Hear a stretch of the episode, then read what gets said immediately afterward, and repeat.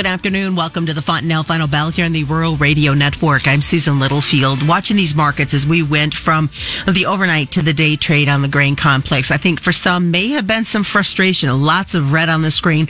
Uh, lots of kind of step backs to what we've seen in the markets of the last couple of weeks. Now, flip side to the livestock side, just not as pretty. Cattle numbers were down. The hogs, though, continue their uptrend. We saw some lower numbers in the milk prices as well. So we are going to dive into what's going on in this complex complex today. Is it, uh, as one producer told me this morning, grains coming off of spring break in Florida? Is it the GOP hangover? Planting intentions report later this week. Lockdowns talked about for China, energy weakness, export inspections, and just the general movement of livestock. Taking a look at all of that, Shawn Hackett joins us. He's with Hackett Financial Advisors. And I think you summed it up well, Shawn, when you said the overall feeling is just working off this GOP hangover as we look at this geopolitical world we're in right now. Yeah, I mean, I mean, it just seems to me that when you pump up emotional, traumatic, bullish sentiment like we just did in, in a shock to the system where people were running around, you know, talking about, um, you know, people starving around the world. I mean, that's, that's pretty extreme. It's really, really hard to keep that sentiment going very long without some kind of a hangover, some kind of a reset, some kind of a retrenchment. And I just feel that we're coming off of that. Um, and it doesn't mean that those initial thoughts were wrong, Susan. It just means, um, it's, t- you know, timing is everything. We don't actually have a shortage right now. We actually have enough of everything. Doesn't mean we won't have a shortage later, but um, you know, that comes from another time and the market still has to deal with the reality of today, which is stuff elevators domestically, which is harvest continuing in Brazil.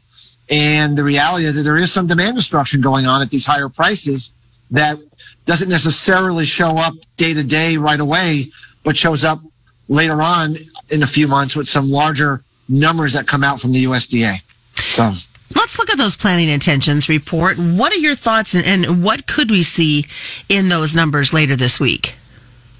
Well, the experience typically is that most of the time the consensus on this report is diametrically 100% wrong. Meaning it's, if they're leaning to the left, it goes to the right and vice versa. Right now, it's fairly universal that the market is expecting a big loss in corn, acres and a big gain in soybean acres. And my suspicion is, first of all, that we probably are going to surprise with more corn acres than everyone is expecting. But the secondary thing is that we might just plant more acres of everything more than everyone is thinking. Maybe, you know, the idea that the prices that we currently have that we're just actually just going to plant total acres are just going to be higher because, uh, you know, the farmer is going to do what the farmer always does, which is, you know what? Uh, you know, this is the year to, you know, plant those corners that you don't plant in the years that, you, that you're not making any money. You know, I mean, it just, I just think that more acres, not less. And maybe today's decline in some way has a little bit to do with some nervousness about that idea. So, which should come as no surprise because we've heard, you know, the, the higher up saying we need to be planting fence row to fence row this year to help make up for the loss that we're going to see globally as issues with Ukraine and Russia continue, and even with things happening in China. And that is the job the, the job of the market is to is to provide the profit incentive, the the motivation to make up that difference. We're we don't know what that difference exactly is in Ukraine. We know there is a differential. Um, and the market's job is to destroy demand to the point that it can and to stimulate acreage and production to the extent that it can. So that differential isn't as extreme as we just traded and that we actually can still feed the world and allow the world to move on hand in hand and heart to heart. And that ultimately, I think prices have gone high enough to do just that. Looking at China and their lockdown, what are you seeing that meaning for agriculture and, and from both the grain and the livestock perspective? Well, I mean, I, I think we know from here, you know, when you lock everybody down and you tell them you can't do anything, you know, their consumption of everything goes down. You know, what does that mean for beef demand? What does that mean for pork demand? What does that mean for their demand for feed? Um, it probably is not very good. you know, it, it, probably doesn't mean that, you know, we're looking at robust demand during this period of lockdown. Um, so the question is, how long is it going to last? Um, and when do they reopen again? And, and you know, we, we don't, don't know the answer to that. So right now with prices high uh, globally, you know, that's a worry that the market, you know, starting to factor in that maybe their demand for corn, their demand for soybeans may have to back off here for a little bit. Maybe they've done enough to satisfy what they need for now. And, and that isn't exactly what you want to hear, but when you're trying to s- support seven and a half dollar corn and $16 soybeans. You know, we, we, we've seen the struggles that China has had, you know, with African swine fever and, and obviously COVID as well. Is this a country that is trying to, I mean, obviously trying to rebuild agriculture, but at the same time trying to save face and not doing as many exports as they normally would be doing this time of year?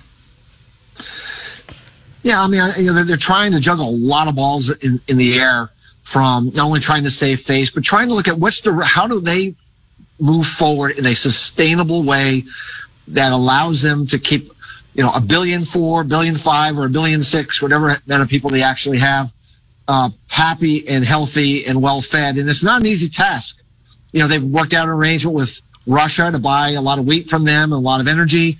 You know, they're trying to find ways to allow them to move forward should some of this dysfunction that they're experiencing domestically as well as logistically continues for a while.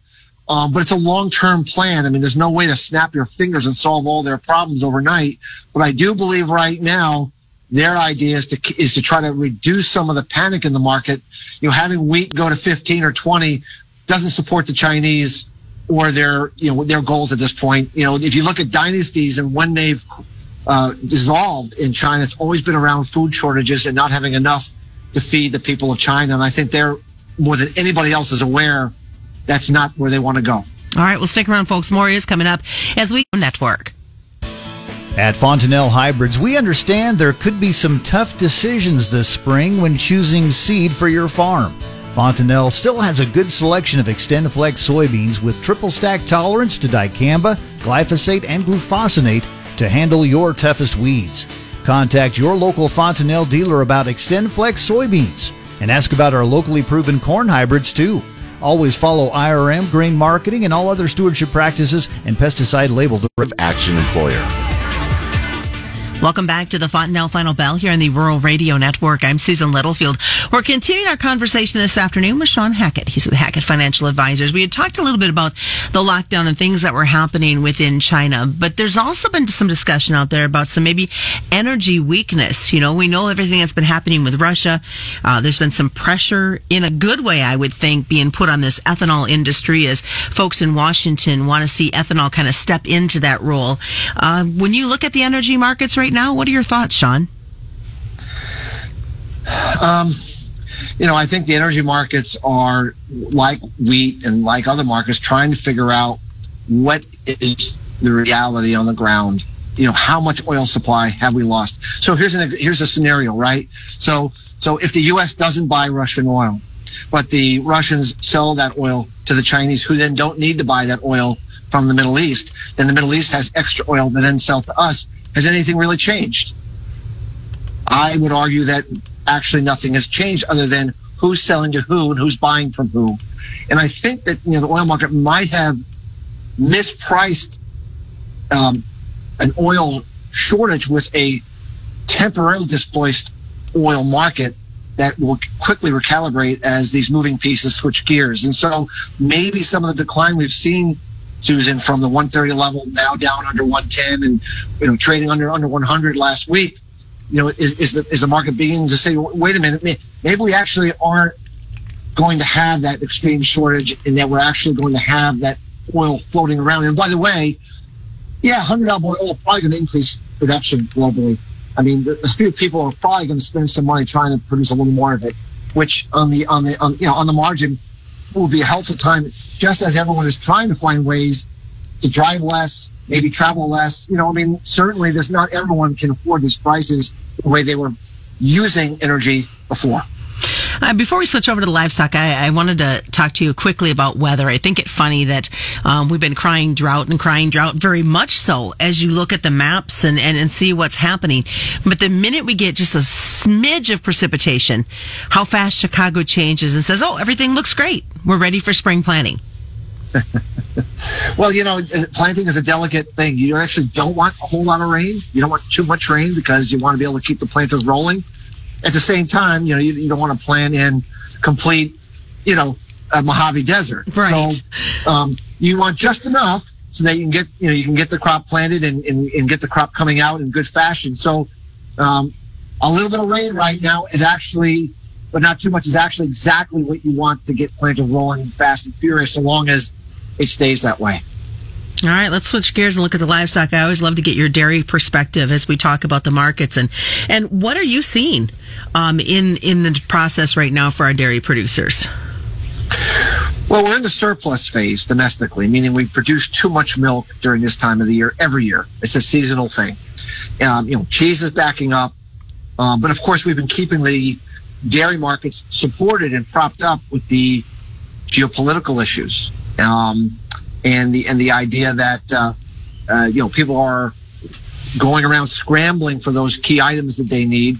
But the bigger issue for us when we look at the dairy market is that these lockdowns in China. I mean, China is absolutely the key buyer of dairy. They're the ones that keep this global market going, especially the milk powder market. And if they're going to experience an extended period where 30, 40, 50, 60 million people are going to be offline we think that the dairy market is going to start, or the demand for dairy is going to start to get hurt in China. In fact, we're already seeing the domestic milk prices starting to crash there. We're already starting to see GDT prices starting to roll over, which is a measure of Chinese demand for global dairy products. So we think that that's a really important factor that's going to weigh on the market at a time that we're producing typically too much. And so we worry that but a correction that may have already begun continuing into the spring and um, in, in, providing you know some some lower prices here. So we would want to make sure dairymen are well protected going through the spring period so they don't wind up having to sell unprofitable milk.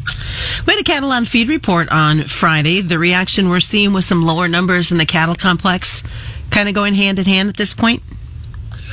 Well, I mean, you know, we had a, a larger number on uh, cattle on feed. We had higher number on marketed cattle. So you know, when you look at the two, it was still net bearish, but overall not as bearish as it could have been had marketing's been, you know, at or below expectations. Um, and then of course, if we're if we're going to see a kind of a bigger break in the grain markets here into the spring, certainly for feeder cattle, you know, that would definitely help be uh you know prop up the market a little bit. We think overall we've had a correction in cattle, but we don't think that the cattle on feed report on Friday was terminal. We still think demand's going to be good and solid going into the grilling season, and we think that uh, if we can get some backing off in the feed price, we're going to see a spring rally here in cattle. All right, best way for folks to get a hold of you, Shawn. Our website is Hackett, H A C K E T T, advisors.com. Lots of information on there to let your listeners know what we do and how we do it to see if we can be of some value. All right, that has been today's Fontanelle Final Bell. Just a reminder, commodity futures and options involve a substantial risk of loss, not suitable for all investors. The Fontanelle Final Bell brought to you by Fontanelle Hybrids and all your local dealers on the Rural Radio Network.